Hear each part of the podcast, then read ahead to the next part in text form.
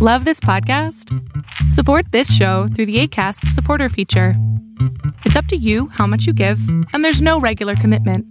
Just click the link in the show description to support now.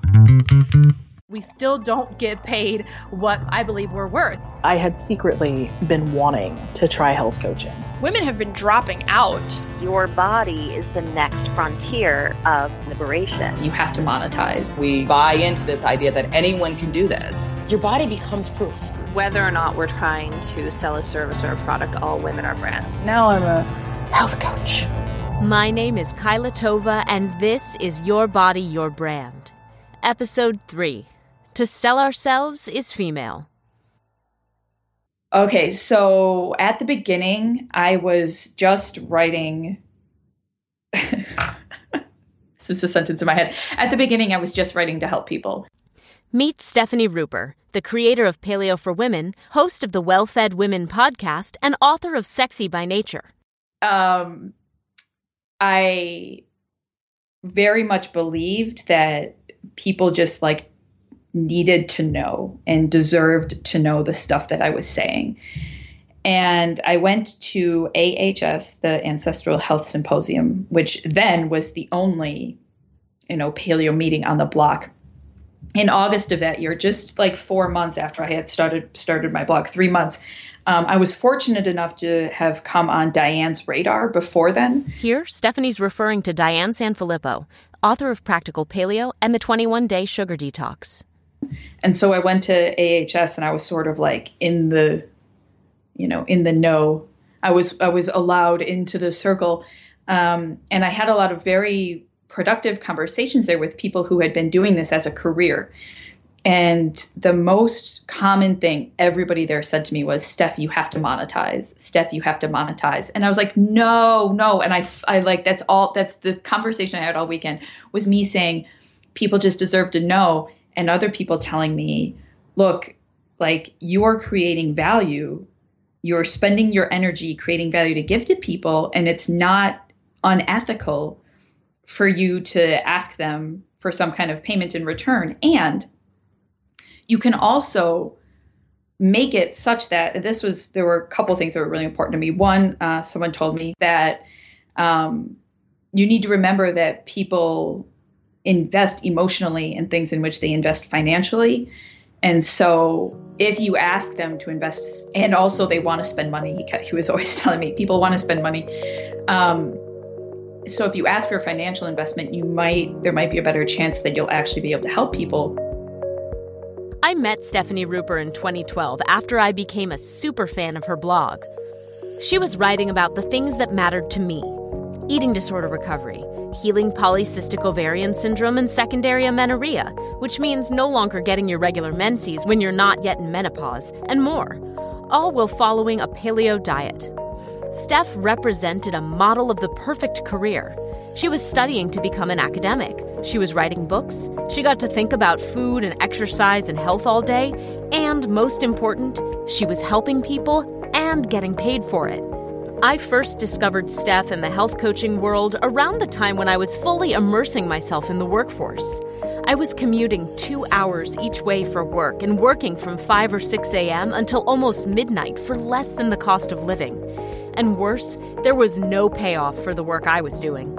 I was helping a CEO get richer, sure, and I was engaging in the exciting work of getting a startup off the ground, but other than that, I didn't feel like I was making much of an impact with my career. So I started blogging about eating disorder recovery, exercise addiction, and the paleo diet. And all of a sudden, other women started reaching out to me. My little unpaid blog was making a difference in people's emotional and physical health, whereas my stressful, underpaid corporate job was wasting fuel, time, and creative energy while making someone rich even richer. That's when I decided it was time to do the thing I saw others on the internet, like Stefani Ruper, successfully doing. It was time for me to sell myself, because it seemed like I was the product that people wanted. Over the past several years, I've wondered why I was so eager to find something to sell, and why the product that I became most excited about was my own brand. I reached out to Daniel Pink, who is an expert in the business world on sales and motivation. He's the author of several New York Times best-selling books, but I wanted to speak with him specifically about the one that stood out to me. To sell is human. And I asked him, is it really human to sell? Yeah, well, that's a great. I mean, I think it's a great question. Um, you, you, know, there are different there are different levels that there are different levels of that. I, I, I mean, one of them is that in a business setting, we want to sell stuff because that's how we survive. Right. That's like the bit the most base uh, answer to that question. But I, I, think at another level, we want to sell stuff because we believe in something and we want to make a difference. Um, mm. And I think that's the most exalted uh, version of it. And uh, and for most of us, um, our efforts fall somewhere on that spectrum yeah. between this kind of uh, noble, uh, um, I believe in something so deeply, I need to tell others about it and convince them because that's going to make the world a better place, to uh, I need to sell this um, uh, Toyota Prius this this month, or else I'm going to get fired and not pay my mortgage. Right. So, you know, and so all of us live on one, you know, spectrum. You know, one a part of it, some part of the spectrum, and we don't stay on that part of the spectrum all of our time. So, like in a given day, a given week, a given year, we're moving across it. It's true. In a capitalist system, we sell to survive. You can't barter your way to a new iPhone any easier than you can for food or shelter. But the internet, specifically coaching, taught me that the most noble way to make money was to be inspiring, to help other people. And at this particular point in history, the people who are best at inspiring seem to be the ones who also sell the most. So, do you think, in a way, to, to sell is human? Like, I know that it's a clever title and, and that's sort of the thrust of the book, but is that is it the system that we live in, or is it just something that as humans we just want to do? Does that does that make sense? I, I, yes, absolutely, and I, think it's something that as humans that we we, we do want to do. I, you know, and it's something that we do. That's the most. I mean, that in some ways is the most important thing. Mm-hmm. That you know, you know, for this batch of research, um, I, I did some surveys, uh, big sample of, of workers in the U.S. And I found that you know people are spending on the job a huge portion of their time in this thing that's kind of sort of like sales. They're persuading, influencing, convincing, cajoling. Mm-hmm. They are sitting in a meeting and they're trying to get someone to see things their way. They are trying to get someone to come and work on their team rather than another team. They are trying to convince their boss to not do something stupid, or they are a right. boss and they're trying to convince their employees to do something different or do something in a different way. And if and if you look actually at the content mm-hmm. of what people do on the job, a huge portion of it is this thing that's kind of sort of like selling. I mean, it's it's something that in some level it's it's a it's a hugely important component of what we do for a living, mm-hmm. even beyond simply selling a product or service. So, as humans, we're used to non-sales selling as Dan calls it. And with the rise of the internet, we've gotten used to using these skills on a consistent and even constant basis. So one of the things that you said in the book, and again, this is you know not written recently, right? Um, but yeah, it's you, about. Five, I wrote this book about five years ago. Yes, right? and uh, so the pace of the internet, especially, has really, really picked up just in that fi- in that five year period is insane. Um, and you know, you mentioned the technologies that were supposed to make salespeople obsolete, in fact, have transformed more people into sellers, which yeah. is an incredible statement, but also when you look around, like, for example, my entire Facebook feed, I don't know if there's anybody who isn't selling something on mm, Facebook. Mm, and mm. it doesn't necessarily have to be a link to their Etsy store or to their um, group coaching program. People are selling everything from their events, trying to sell um, a little bit of their personal brand, getting people to like them, getting people to comment or share. That in its way in its own way, rather, is a sale in and of itself. Um, and I'm wondering kind of what your thoughts are in terms of how just that statement has transformed in the past five years since you've written the book. Yeah, I mean, I, I think that the, the, the deep changes started before that, but certainly they've they those changes have deepened and accelerated. So if you just look at what if you just look at what you do, I mean, you're an online marketer. Like that was not a thing 20 years ago. Okay, and so you, you know, so uh, and, and, you know, and you're like all of us, you're you're selling too, and so the the idea that we have these platforms, whether as you say it's an Etsy or something else, turns more of us more of us into sellers. Now, it also has, you know, the online world also has a profound effect on a profound effect on selling and persuasion and influence of of every kind. More, more broadly, because it's you know, it's it's it's it's it basically remade the entire terrain of persuasion and influence. It used to be we used to live in this world of information asymmetry where sellers always had more information than buyers. Now we live in this world of something close to information parity. And that I just can't even I, I can't say strongly enough what a big deal that is. I mean, just think about it in historical in a historical context for a second. So just think about like all of the all of commerce in human civilization. Go all the way back so you know, the very first commercial transaction might have been some some dude selling a goat to somebody for shells. All right. So the guy the guy selling the goat at that time knew a lot more about goats in general and that goat in particular than the person buying it. Okay, that's information asymmetry, and that persisted throughout human civilization. You know, you know, not you know, Middle Ages, Dark Ages, uh, uh, Renaissance, Enlightenment, uh, Industrial Revolution you know, into our own lifetimes, it, like basically the entire 20th century. And then, like a few years into the 21st century, all of a sudden, this information asymmetry that defined what sales was disappears and becomes something closer to information parity. And there, there, there, that is profound on at least two dimensions. It's profound in the sense that it is it has it basically disrupted i hate that word but it's basically you know but you know what i mean it disrupted essentially thousands and thousands of years of how we believe the world works. Okay, that's a big deal. And I think part of that is that we haven't quite realized how significant that is. And then when you look at any form of persuasion, influence, or selling, it's monumental. So this is a huge deal when it comes to persuasion. You know, we've gone from this world of information asymmetry, which, as I said, is a, is a world of, we can think of as a world of buyer beware, buyers have to beware when sellers have all the information. But now, when both sides have the information, I think more and more in every realm, every facet of sales, persuasion, influence, we are in a world of seller beware. Now the sellers are on notice.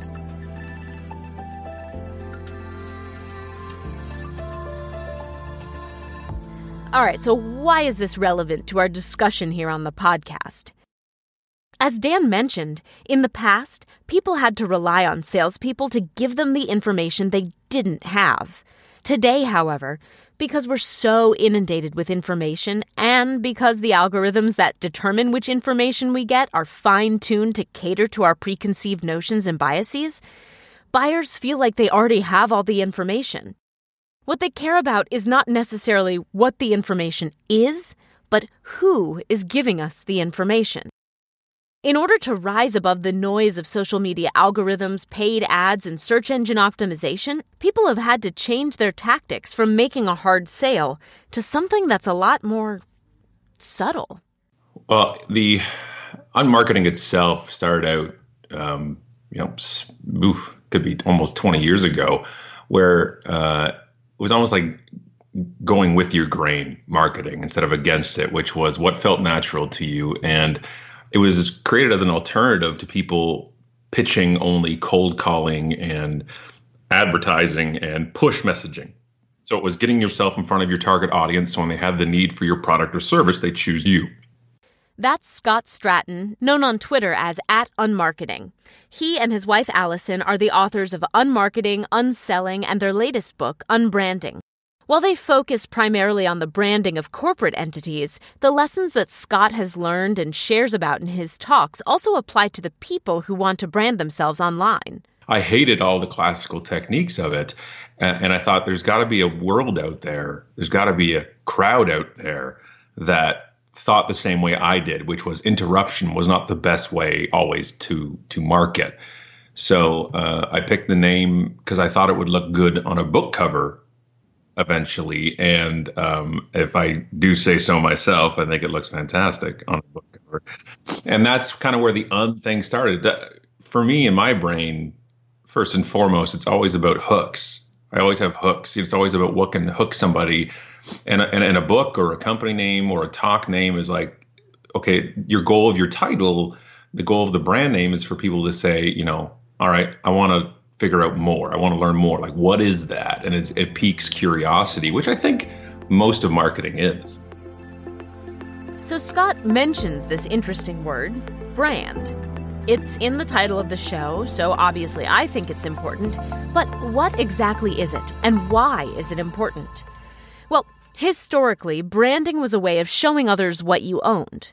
When you think of branding, think of cattle, right? Cattle are physically branded with someone's logo with a hot poker to help distinguish ownership.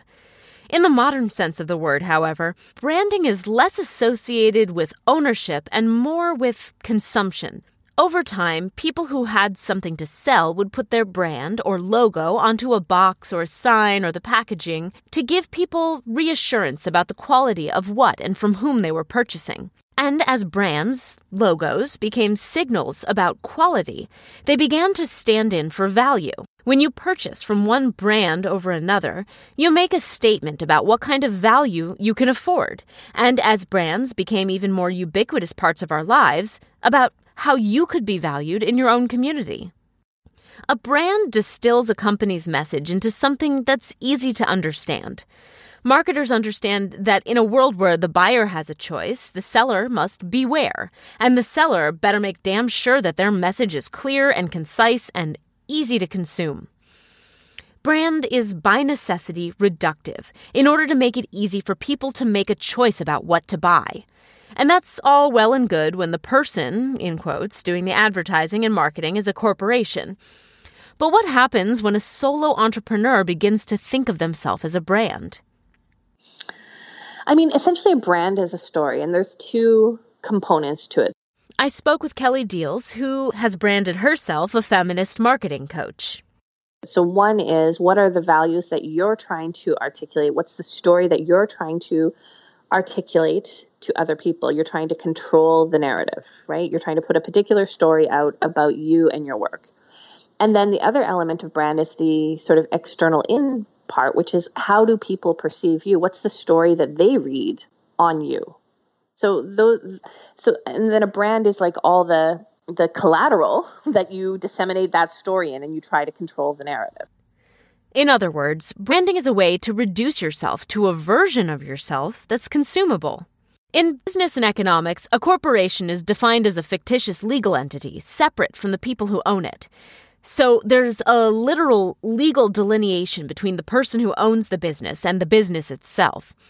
But health coaches and personal trainers and bloggers and Instagram influencers are very rarely corporations.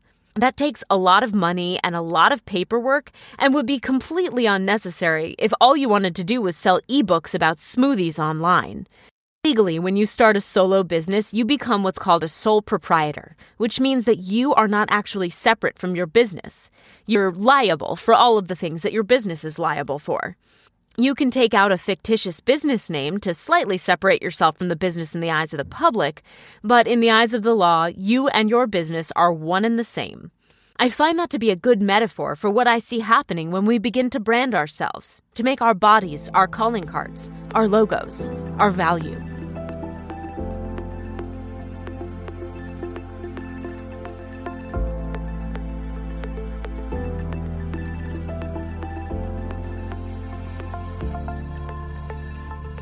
So I'm going to be real radical here, and I'm going to say all women are brands. Whether or not we're trying to sell a service or a product, all women are brands, and that's a function of patriarchy. And what I mean by that is women are trained to present themselves as consumable objects. We're tra- trained to control how we're perceived and constantly be sort of perimeter patrolling to see how we're being perceived and make sure we're being perceived in a palatable way because we know that we are saleable objects and we have to present ourselves to be consumable. So, what I see in the intersection of online marketing and lifestyle marketing and this notion that women are brands is that we have to sort of turn the volume up on making ourselves saleable. But it's part of feminine conditioning to make yourself saleable. So what we're doing now is professionalizing it and turning the volume up on it. Right. And we're we're sort of legitimizing it by saying, well, but this makes you money, so dot dot dot. Right. Well, I mean a lot of things make you money. Robbing a bank makes you money. It doesn't mean you go do it. that is a very good point.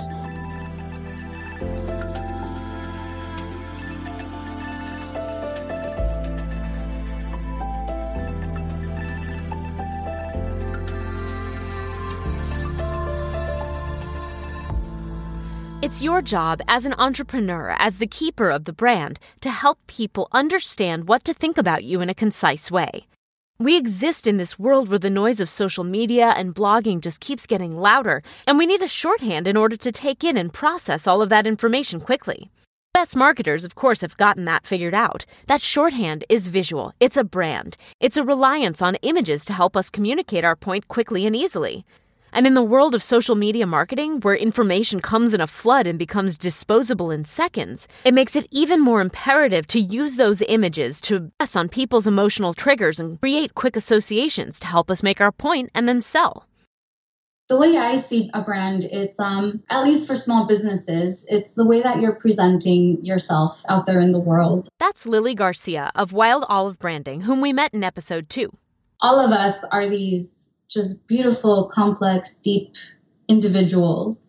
Um, but when you're putting yourself out there in the world, um, trying to grow a business, that's not necessarily that's a lot for somebody to take in and get behind. Um, so a brand is a way to kind of narrow things in so that the people who you're trying to reach can actually see you and um, and see why they need whatever you're offering, um, rather than kind of getting lost in all the details of your life.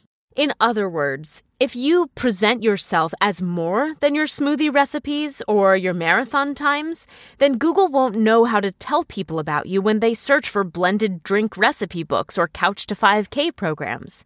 And once people follow you, it's your job to continue to create the experience for your followers that they believe they've signed up for. Like Pepsi or Apple, when you are a company, you have to stay consistent with your image and your messaging if you want people to remember you have something to sell. But at the same time, you're a real person and you're not a fictitious legal entity. You're more than a color palette or a sales page or a series of carefully staged photos. And there are consequences to not telling your audience the whole story, especially when that audience is vulnerable and receptive to your message. And that's exactly what happened to Tiana Dodson. So I'm Tiana Dodson, and I am a fat health coach. So originally, I'm a mechanical engineer, and uh, that's a really big difference, right?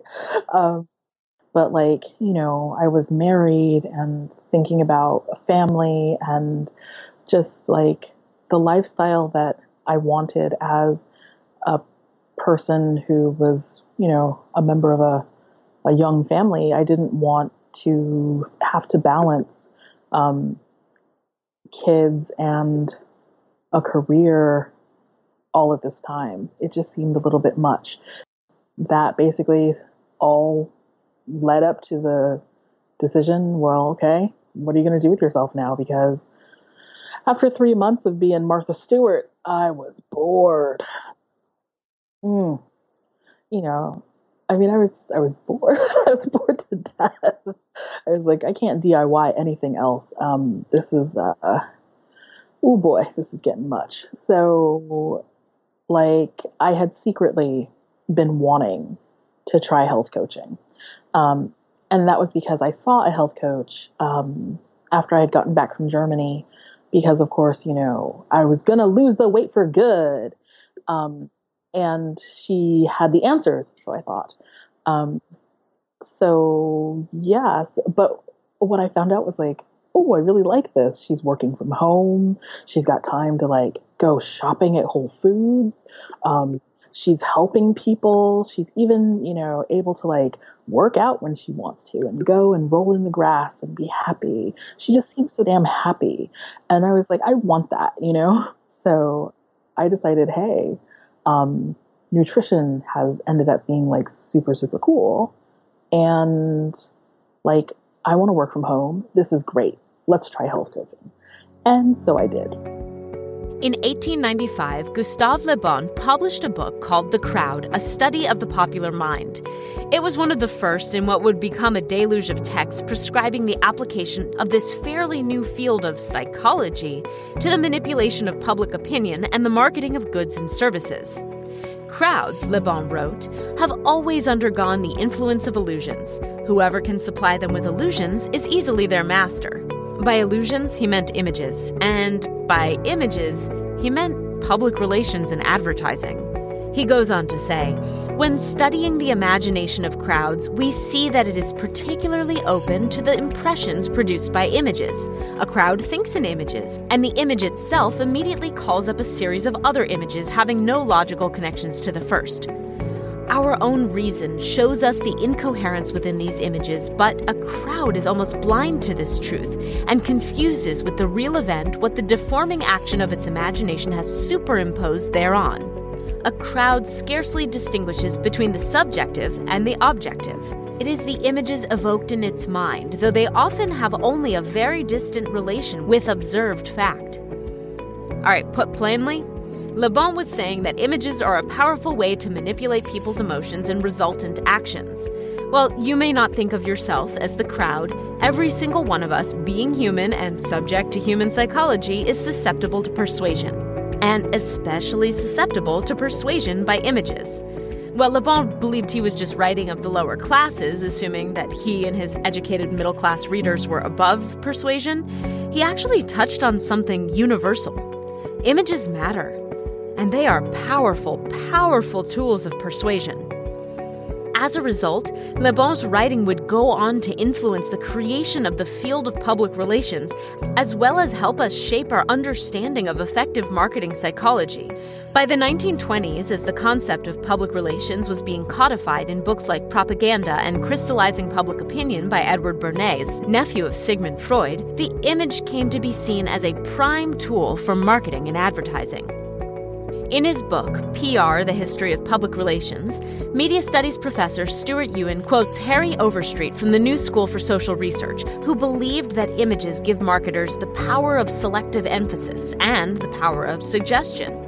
Overstreet says that these powers can induce an imagined experience in the mind of a viewer, a serviceable mental occurrence that could guide a person unconsciously towards certain desired conclusions or actions with the added benefit that the spectator will be unaware that he is even in the process of being persuaded. Professor Ewen sums up the secret of all true persuasion is to induce the person to persuade himself. The chief task of the persuader is to induce the experience, the rest will take care of itself. And per Overstreet, the secret of it all is that a person is led to do what he overwhelmingly feels. Practice in getting people to feel themselves in situations is therefore the surest road to persuasiveness. Again, in other words, the job of the marketer is to make you see yourself reflected in their imagery, to help you feel like you belong. So when it comes time to make a sale, you're already sold. You just have to hand over the money. Whenever you like and follow a coach or a nutrition brand or a personal trainer or an athletics wear company, you've already bought in, even if you haven't actually given them a single dollar. You've told them that the images they've used is selling a version of you to yourself that you already identify with or that you aspire to. Which is, I believe, why so many of us willingly hand over our money to anyone who looks the part of healthy or fit, and why so many of us turn to coaching or training or trying to start a blog and an Instagram as viable career choices. We see the Instagrams of coaches who look so happy and free and healthy, and we can't help but be seduced. And when we get an email from somebody we follow telling us how easy it is to start our own business just like them, or friends post an affiliate link to a health coaching program in an effort to grow their own income streams, which I admittedly have done in the past, we're already primed to want to buy. We've bought into the lifestyle. We're wearing the leggings, doing the workouts, or cooking the food. We too can have the life we've always wanted since the first time we saw it on Facebook. And now there is a way for us to fund it. We just have to literally become the brand. You see these other people, and I know I'm one of them too, you know, because I know people like will see come to my website and obviously like that's my website so i want it to look professional and polished and um, and and so i think you know you we just have this natural tendency to kind of see a person and then automatically think oh wow they must be super successful. Their lives must be perfect. And it must be so easy. Like you just get the training then people are going to come knocking on your door to work with you. Then you're going to make lots of money and your life is going to be perfect. It's the same kind of magical thinking that diet culture instills in us. And i think that you know i kind of went down that that that's what I initially thought. Like when I wanted to become a nutritionist or become self employed as a nutritionist, I just thought, okay, I'm going to get this training and then, you know, I'll just, I've got my blog and then people are just going to come and show up. And I didn't really think, oh, I'm going to have to spend a lot of the, my time, you know, marketing and selling my services. and, and, you know, and I, and I think that, that that side of the equation, I mean, maybe it is being told out there, but at least I didn't really hear that. I didn't really hear from people how how hard it really is and a lot of the hardships that come in order to build up a successful a successful practice as as a solo um, practitioner whether it is being a nutritionist or a dietitian or a coach like what whatever or yoga like any kind of solo um, solo endeavor comes with a lot of hardships and you have to be selling yourself and your services. People don't just come knocking on your door. That's not how that's not really how it works. You have to build it up and it takes a long time to do that. Summer Innanen, the body image coach whom we met in episode 2, says something really interesting. You have to be selling yourself. In a world of seller beware where the customer already has the information, the real product isn't what you're selling, it's you. It's the story you're telling about why people should trust you enough to buy from you, which is why there is a push for you to not only become a brand, but an authentic one. When I was working as an engineer, I was working for the Princeton Plasma Physics Laboratory, which sounds really impressive. And so, you know, to dress it up um, for those who might not know what that is, any of those words, um, I would, you know, make sure that I would write it out as Princeton University's plasma physics laboratory because the plasma physics laboratory is a part of Princeton University. Um, and like just kind of dress it up as much as possible to make it just fancy. And that would be like, you know, my lead in. I work for PPPL. Hi, I'm Tiana. I work for PPPL. You know, I was always just, you know, one of many, not like the thing. It was I was always putting myself behind that shield, um, and that was my pedigree. You know, that was my ticket into the door. Um, and like as a health coach, I don't have that anymore. you know, like all I can be is who I am, um, and there is no shield besides you know the ones that we tend to put up boundaries. You know, boundaries. Um, but like I don't have that fancy well known business card anymore. It's like, you know, I'm Tiana Dodson and this is one beautiful yes. And people are like, Yeah, okay, that's that's great. You're you're a fat health coach. Uh, okay, what's that mean? You know, like mm, people were asking like plasma physics lab, what's that mean? Like, you know, with there was a like a like an enchantment, like, wow, plasma physics, you work for Princeton, wow. As opposed to like, oh, you're a health coach, that's cool. As Tiana says, all she can be is who she is. Health coaching really isn't defined by what type of diet you follow or which holistic remedies you're suggesting. It's defined by the person who is selling the coaching. It's defined by the coach themselves. I didn't realize that I was becoming a brand. Um, I backed up into it. I didn't realize that's what was happening. Um, and, but like, when I hear people saying things like, this is my brand, it always sounds so plastic. And just like, you know, this is my facade. This is the makeup that I put on. This is the filter that you see my life through. And for me, like, it's so important to be authentic. And I know everybody says this, right? Like everybody's like, oh, it's so important to be authentic, you know, as they take 37 photos of the same thing to make it perfect. Um, like I, I really try to be authentic. Like you're going to see the bumps and you're going to see the lumps. And though I do spruce up my hair and make sure there's no crust on my face when I'm photos, um, you know, I try not to do too much by way of like you know, trying to hide the double chin or the fact that there's laundry on the sofa. um, you know, I try to be as real as possible because for me, like, I guess that's my brand. My brand is the anti plastic. I mean, my brand is this is my life and um, it is what it is. and it's pretty fucking awesome. But sometimes it's also pretty fucking messy. And like, that's that is what it is. One of the things that really struck me as I was recording this podcast was just how many people whom I interviewed wanted to talk about authenticity. Authenticity in digital marketing has become such an interesting and loaded and messy concept, and in many cases, it's a meaningless buzzword. We live in a post Photoshop era where we all know that the images of perfection that have been marketed to us are fake. While we may still be psychologically primed to react when we see idealized images of people, I think a lot of us just yearn for something that feels more real, more, more tangible, closer to us. And that's where authenticity comes in. In marketing, we have a concept called know, like, and trust. The idea is that the more you know, like, and trust a person, the more likely you'll be to purchase from them. Social media helps us get to know brands in a really unprecedented way. We've already gotten used to the idea of having friends who turn around and sell to us, and now we're even used to wanting to become friends with the people who are already selling to us.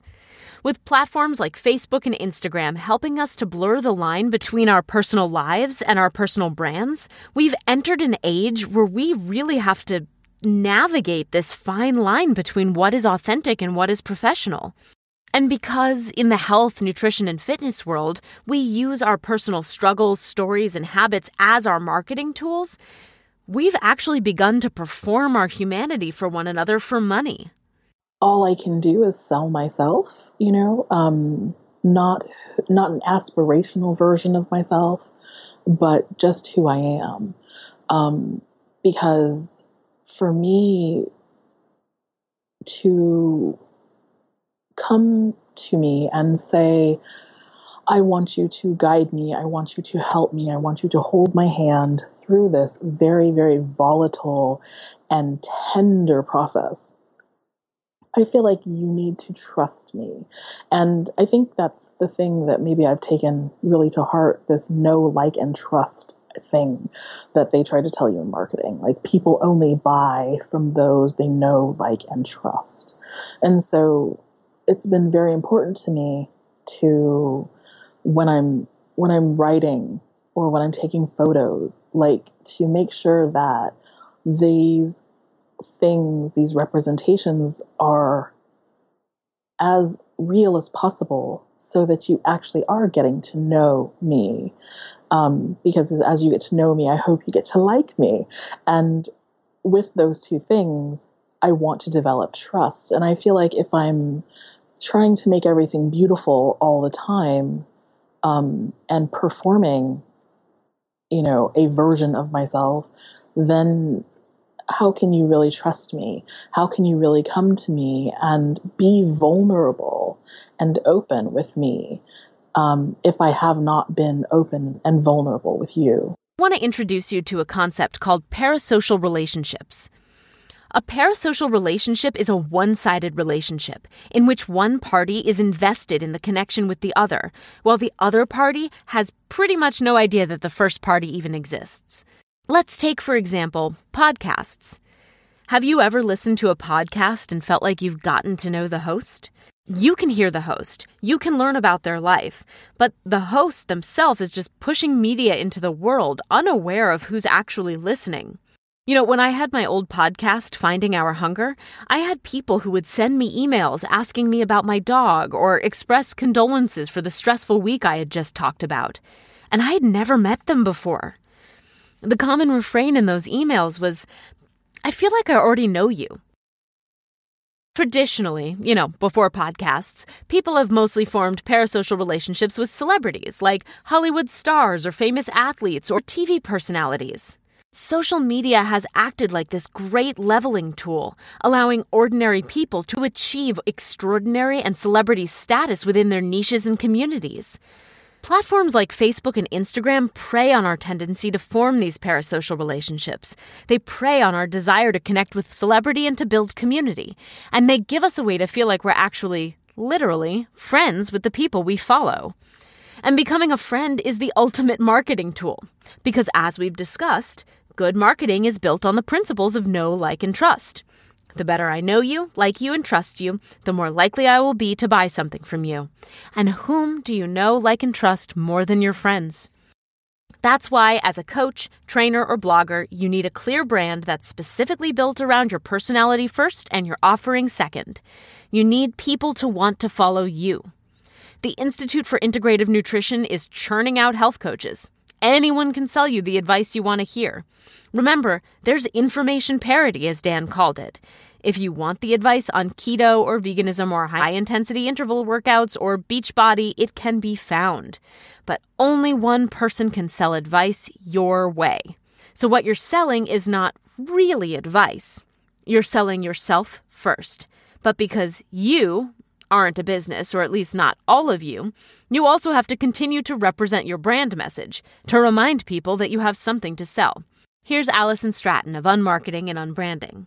Well, that's that you you don't make friends so you can sell to people. Like that's the thing, right? Like we talk a lot when we're talking to individual entrepreneurs, right, or small companies, and we say like both of us would say we've connected with more amazing people online talking about music, talking about kids, talking about sports, talking about like these Fantasy are the football. Yeah, Yeah. The, these are these are the things people connect over. They don't connect over buying your product, and so it, it's about positioning, right? Which is what Scott's talked about. It's okay for your the people you meet online to know that you're a realtor. It's okay for them to know you own a, a software company or some kind of company, and if they trust you, when they're seeking out that service, they're going to come to you. And it's okay to provide helpful information. Uh, We've talked about blogs and all these different things you can do, or a great app that helps people in your area, in your ex- area of expertise. But that isn't the same thing as going online to make friends to sell to them, because that's not really making friends. People don't have dollar signs on their forehead with how much money they're worth to you. If that's what it is, you're not really there to make friends.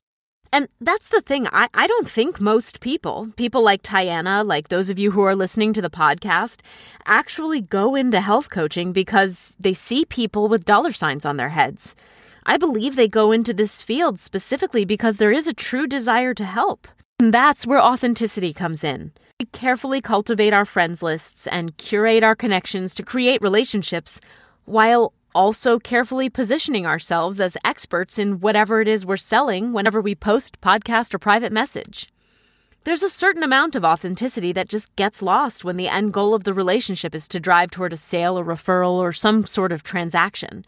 No matter how much you truly believe in the friends you've made as a result of your marketing, there is an air of inauthenticity inherent in the relationship. Yeah, and one, one of the problems with authenticity too is it's it's gotten to the point of being inauthentic. You know, the inauthentic authenticity, which mm, is trying to be authentic. trying to be like if it's if authenticity is a is your marketing plan this quarter, it's not it's not a it's not a campaign, right? Being authentic and being being true or transparent is not like a, a, a marketing tactic to You me. don't, you don't try it out for like, you know, a quarter and see how it you, goes. you either you are, or you aren't. And I think that individuals can create connections and create friends, but brands, that's not their job. Brands is to be able to be providing a product or service for their customer base and and be there when they need to be on the service side of things. And I think the problem is we've skewed it all the other, you know, to the other side.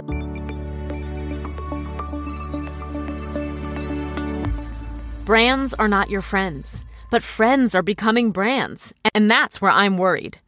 At the same time, there's a push to move away from using the word authentic, even as we simultaneously position ourselves as real and build a professional brand out of our personal lives. Spoke with personal trainer Kelly Coffey of Strong Coffey, who feels pretty strongly about the word authenticity. I asked her why she doesn't like it. Oh God, because it's just so overused. I just I hate, I hate, I hate marketing. I hate it. I hate the machine. You know, I actually am in the process of getting my website sort of cleaned up, and the guy that does my website, uh, you know, showed me a sample new homepage, and and the first word like it was authentic it was like authentic wellness for the real woman or something and i immediately broke out in hives and i was like get that word off of my website no. You know, and what's really funny, of course, is that, you know, arguably I'm the most authentic wellness professional it, on you know in a lot of different spheres. Like i'm an open book. I'm i'm there's nothing that i won't talk about. There's nothing that i'm not comfortable sharing. Like i am i am all out there. And and and and still like that word has it's just been co-opted for money it's it, you know it, it, you can you can go out i could i could walk out my front door right now and come home in an hour with an authentic t-shirt an authentic you know cotton woven t-shirt an authentic pair of fairly traded freaking shoes. You know it's that word is on marketing flyers and banners and boxes all over my little new england town. And if you can buy an authentic pair of shoes then you are not using the word authentic appropriately anymore. One of the things that's difficult about the push towards authenticity in branding is that while we're performing our lives for one another, we also have to navigate what's appropriate in our performance. As our personal and professional brands merge, how much can you really share? And if you share something difficult or political or truly personal, will it ruin your profitability? And if you don't share those things, are you truly being authentic? I don't I don't know how digital marketing can be authentic. It's it's a balance. It's something that I think we'll have to work on for a while. Yeah. You know, I don't know, it's it's hard. Um and I'm I'm struggling with this idea of authenticity online because I don't think it I don't think people really do want to see your authentic self at all. Um yeah. you know, like I feel like I've lost family members because of it. Um literally had to block people because they expressed distaste with the way that I was posting truth about my life. Mm-hmm. And it was like, well, so what do you want to see? You only want to see the happy, shiny, fake thing that I post to make you happy? Like, what, what, how can I be myself online or be myself in general um, and also make money? Is it possible? Like, to keep connections when you're when you're being authentic about the things that you struggle with and not the things that you're performing your struggle with but literally struggling with. Right. And that could be anything from like politics to mental health to mm-hmm. really anything. Yeah, yeah. I agree. I think that's really i've seen that instances like that happen in the workplace a number of times over the last year whether it's someone who's dealing with a mental health struggle and then it's like well so sorry but you can't do that here. Mm-hmm. you know like you should definitely take care of that but not in front of these people kind of thing or you know whether you have strong political beliefs and that comes out and mm-hmm. what can you do that in front of clients? Like what's the appropriate line? And how do you yeah, yeah i think that's a really tricky place to be and mm-hmm. i agree most people don't want to see everything and even i don't want to see everything from everyone. Mm-hmm. but that's what you have friends for right? And and not everyone uh, online is your friend. So there is a certain amount of authenticity I think can be showcased if you can showcase authenticity it's a weird combination of words but i do believe that you can show people a slice of who you are mm-hmm. without showing them everything. But i believe that people using the internet want to believe they're seeing everything. And they want to believe that they're friends with the people they follow when a blogger shares their transformation story or an Instagrammer posts a picture of themselves crying after a panic attack, we want to know. We click, read, like, and share the stories that are filled with drama, struggle, and redemption.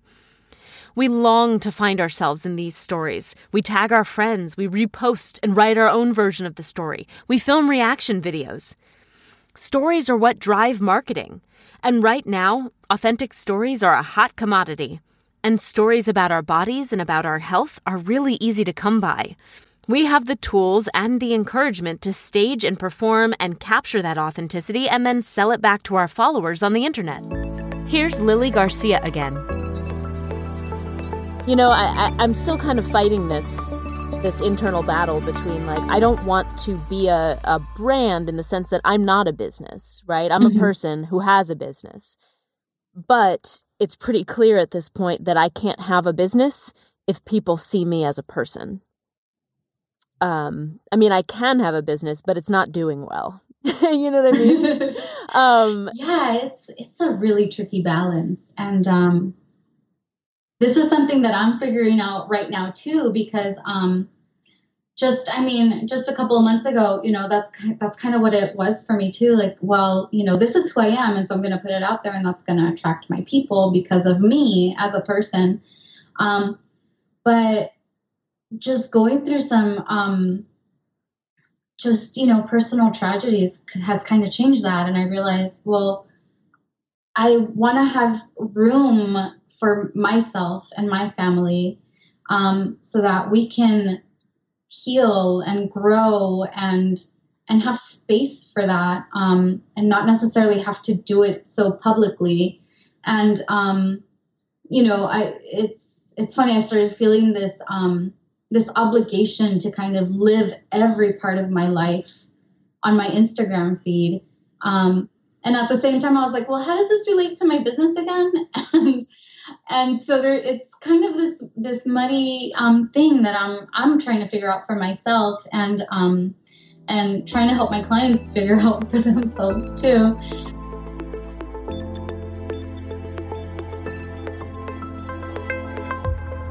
One of the best ways on the internet right now eh, to build a following, to sell things, is to tell your own story, right? And I think that what happens is we start to mimic the people that we want to bring in and they start to mimic us as as purchasers if that makes any sense. Mm-hmm. um and i'm i'm curious how you remain authentic when you're when you're telling these stories when you're being a st- storyteller and trying to um, talk to your persona. If say the story that you're telling maybe you've moved beyond right? Like this guy who's now written nine diet books is it you know like he's probably has to go through the same transformation story over and over and over again this will mm. hopefully to help make my point because uh, i realize i'm getting into the weeds but right so he's telling the same story about i gained the weight i lost the weight i hated myself i love myself etc yeah. which then mimics kind of what you want your audience to feel when they purchase or when they make their purchasing decision right um, but at some point it stops being authentic because either you really truly do have this belief that you're you're you're bad then you're good then you're sad then yeah, you're yeah, happy yeah, yeah, yeah, yeah, or you're just mimicking what you want your audience to feel like mm. how do mm. you how do you stay authentic yeah, yeah, yeah. Okay, so that's interesting. So I, you're using mimic in a, in a slightly different wor- way that I, you know, that, than I use it. But I, I see where you're, I see where you're coming from. The, um, mm-hmm. you know, I think that the way you, um, I, I, maybe I'm wrong, and maybe I'm naive about this, but I, I think that people know when they're being inauthentic. Deep down, they know when they're being inauthentic, and they know when they're being authentic. Mm-hmm. Um, I really think deep down, people are generally know know that, and the question then becomes: once you know that you're being inauthentic, mm-hmm. are you willing to tolerate that feeling, that mm-hmm. horrible feeling that I'm that I'm not being authentic, that I'm bullshitting? Forgive me. And oh um, no, please. Okay, and so so you know, uh, and, and I think we know deep down when that is happening, and we feel a certain way when that is happening, mm-hmm. and it's an uncomfortable feeling. And the question is, how do you respond to that uncomfortable feeling? Mm-hmm. And I think that when we have that uncomfortable feeling, the way we respond to it is to say, you know what, I can do better than this. Mm-hmm. I can do better than this. That's not good enough. That's not how I roll. Yeah. And and I, I, think that's what you have to do. And again, I think it's as we've been talking about, I think it is at this juncture of doing the right thing and being a good business person. Mm-hmm. Because that inauthenticity is not going to last for very long. Yeah. You know? Um, and and so uh, the, the, I, so I really it really goes to the question of how do you reckon with that uncomfortable feeling. And if you say instead this uncom- it's not really an uncomfortable feeling it's normal. Everybody does it. All right. Um, you know, it's not really an uncomfortable feeling. It's, sure, it's an uncomfortable feeling, but I'm just going to endure it for another week or another month. but another week becomes a month, and another month becomes a year, and another year becomes a lifetime. Mm-hmm. I just think it's really, you know, that there's a there's a there's a moment of truth mm-hmm. where you experience that feeling, and you have to decide what to do. Mm-hmm. And um, I, I think I don't want to say it's an easy choice, but we all know what the right thing is to do when yeah. we confront that moment of truth. You know, Dan's right when it comes to people who know that they're selling bullshit, when they know that they're trying to deceive. But in this post authentic world where we're literally being taught how to sell every time we log into Facebook, I don't think it's as easy as Dan makes it out to be anymore. Because the question isn't whether or not you're being authentic, but rather, what is that authenticity doing for you and the people you're selling to? What are the larger structures and systems that are driving that need to perform your life and your health for money? And how does believing in your own authenticity, even when you're carefully curating your online presence, speak to a larger social ill?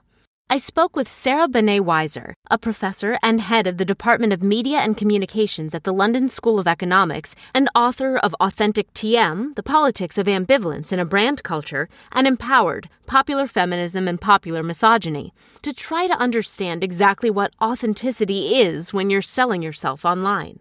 What is authenticity? I'm not particularly invested. Mm-hmm. Um, in truth um, and and what authenticity is. Um, what I am interested in is how authenticity is performed, yeah. um, and and in the different ways in which we invest as as people, as citizens, as communities in different definitions of authenticity. So what I tried to do in the book is is think about how it is that authenticity itself is a brand, mm-hmm. um, and what goes into that brand, what makes some, what what convinces a public that a a product or a community or a piece of art or activism is authentic? And and you know what is it what is it that we think is inauthentic? Mm-hmm. so i guess well let's let's step back then. So what what exactly is branding then? What what is the purpose of a brand? Well i mean it's it's been different throughout history. And and um you know when I started writing Authentic, the book, um, I what I was noticing was that you know I had studied advertising for many years. I taught uh, you know about you know interpreting advertising and and the different kind of you know um, messages that advertising sends to us. Um, but what I was noticing more and more was that um, we had moved into an era where branding was about a sort of affective relationship with consumers rather than an economic process. It wasn't just convinced, uh, you know, branding is not about convincing someone necessarily to buy a product. It is much more about a, a kind of more diffused cultural process, not of commodification only, but of, um, you know, appealing to a group of people or appealing to individual consumers through affective relations, something that you feel loyal to, something that you feel particularly invested in, something that you, you know, um, are uh, are you know uh, interested in or or enraged by in a particular way, something that you know garners an emotional reaction. Right.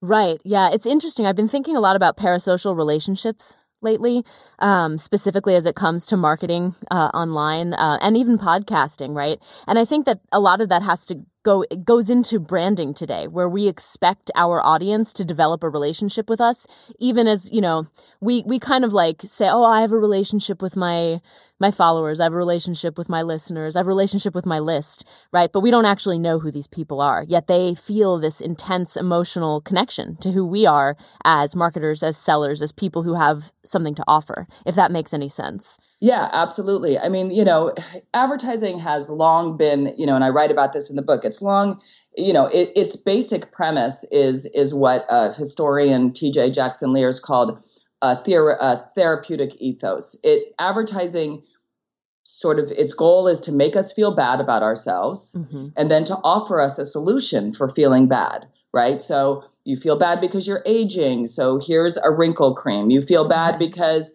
you don't have um, a cool car, so somehow that's you know connected to your sexual life. So here's a cool car. right. um, you know, it's it's about making us feel bad, and and it's about offering a sort of therapeutic solution. Mm-hmm. Here, we can make you feel better just by our product. Mm-hmm. Branding is slightly different. Branding is not about making us feel bad, it is about making us feel connected. Mm-hmm. And it's about making us feel uh, like we belong with a group, um, you know, or in a group. Um, and and even though lots of the processes of branding are the same as advertising it has a different kind of point of entry in terms of it of how it establishes relationships with consumers mm-hmm. so like for example one of my it, it's sort of a cheap exercise but it, it actually works every time one of the things i do with my students um, you know, every time I teach about advertising and branding and and and you know the kind of processes, the affective relations that it that it inspires, is I ask them, um, uh, I, I, show them what arguably one of the most successful advertising campaigns um, in history, which is Apple's Think Different, mm-hmm. and I show them all, you know, from the from the Orwellian 1984 when the Mac first came out all the way up into the you know the posters of Amelia Earhart and Gandhi and John Lennon and you know think different. And then I asked them in a in a in a you know auditorium filled with you know 150 students how many of you are using Macs? Mm-hmm. and and and make them keep their hands up and look around. And it's by far like 90% of the class. And so I I do this to to to you know kind of demonstrate to them we all buy into this thinking different. We are cooler because we use Macs rather than PCs. Mm-hmm. But look, all of us are doing the same thing. Right. Right. And so it's interesting because now people are beginning to basically create their own branding campaigns, if you will. And we are kind of performing this idea of thinking different or being different while expecting to create community around that, if that makes sense.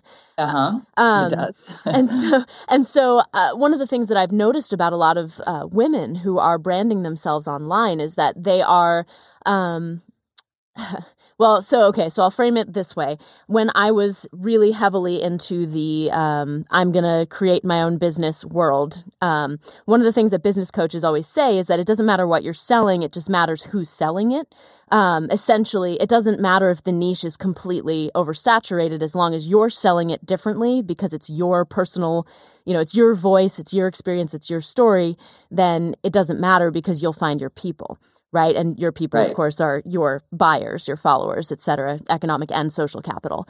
Um, so what we're we're kind of training ourselves to do is to to be to find that auditorium full of 90% of people who think exactly the way we do um, and then figure out how to sell oh we're all different um, together i guess to them yeah yeah yeah um, and so i'm i'm wondering about you know and I, I don't know if there's really an answer, but like, how did this become the way that we now see, um, we see purchasing, the way that we see. Mm. I, I don't know how to better phrase this, if that makes yeah, sense. Yeah, no, but, I mean, I yeah. mean, I think, I, I, mean, I guess you know, and I talk about this in the book a little bit too. I mean, I, I think about it that that trajectory a lot in terms of my students. So, so you know, noticing that my students went from coming to my you know office to ask me about career advice. You know, what should I do with my um, you know with my career? With I, teach in the field of communication mm-hmm. and media studies. What should I do with my bachelor's degree in communication? So it went from that those kinds of conversations to how do I develop a self brand? Yeah that's a really different understanding of of who we are as people who go out into the workforce as citizens as you know as part of a community and and i think that you know one of the things that happened that really ushered in the era of the self brand is it you know is digital media mm-hmm. um, and social uh, media in particular um, so that you start producing yourself um, and and composing yourself and curating yourself yep. online whether that begins you know years ago with myspace and then facebook to twitter to now instagram and and snapchat and so that we are constantly curating this version of ourselves to perform mm-hmm. for others right and that process i found to be a lot of times really instrumental and really and really uh, about thinking of ourselves as commodities, as products. And I'm troubled by that because yeah. once we start understanding and exchange and, and, interacting with each other as if we were products, we become things. Yeah. Right. And so some of that, um, some of those affective relationships that we so cherish end up being something that is about a commodity and a product rather than about, you know, uh,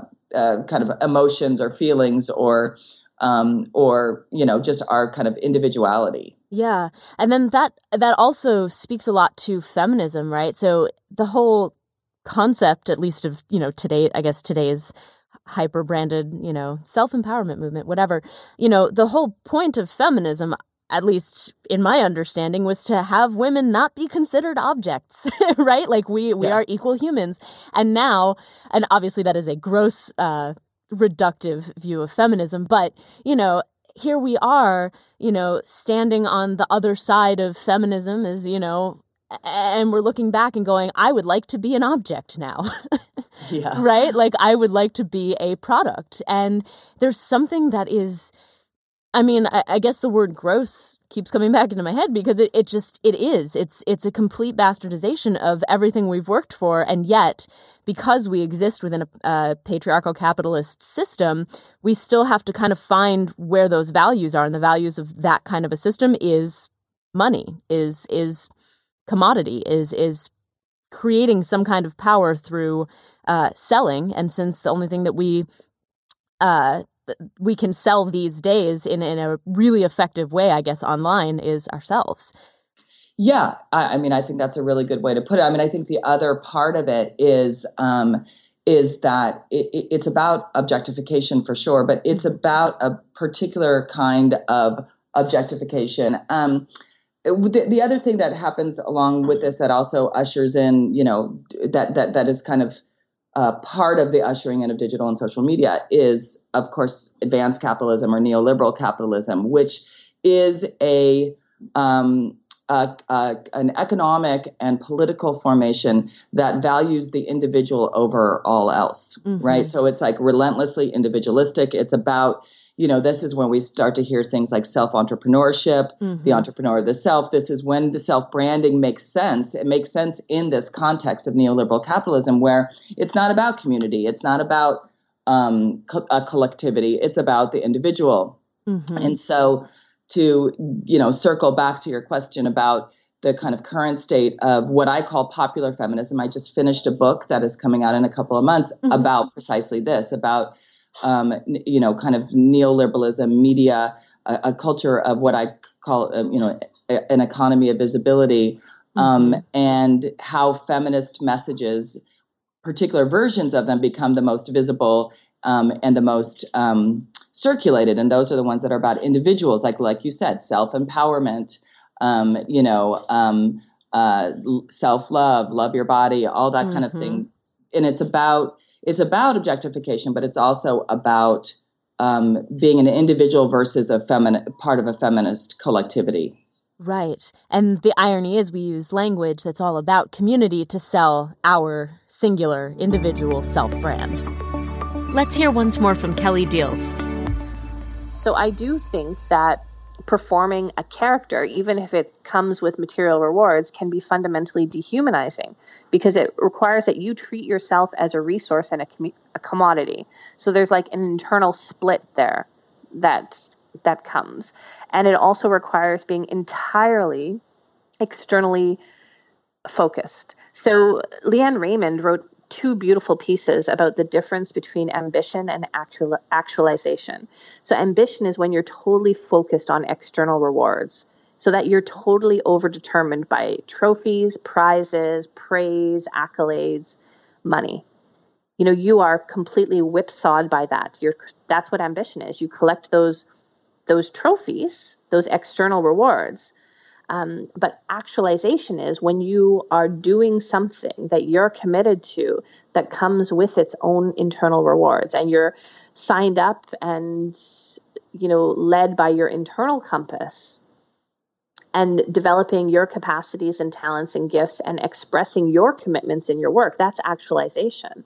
So the danger with being you know a brand even if it's creating profit, the danger with performing a character, even if it's creating rewards and respect and affection, is that you are having to internally split yourself and sort of quiet the noise of who you are in order to reap the external rewards.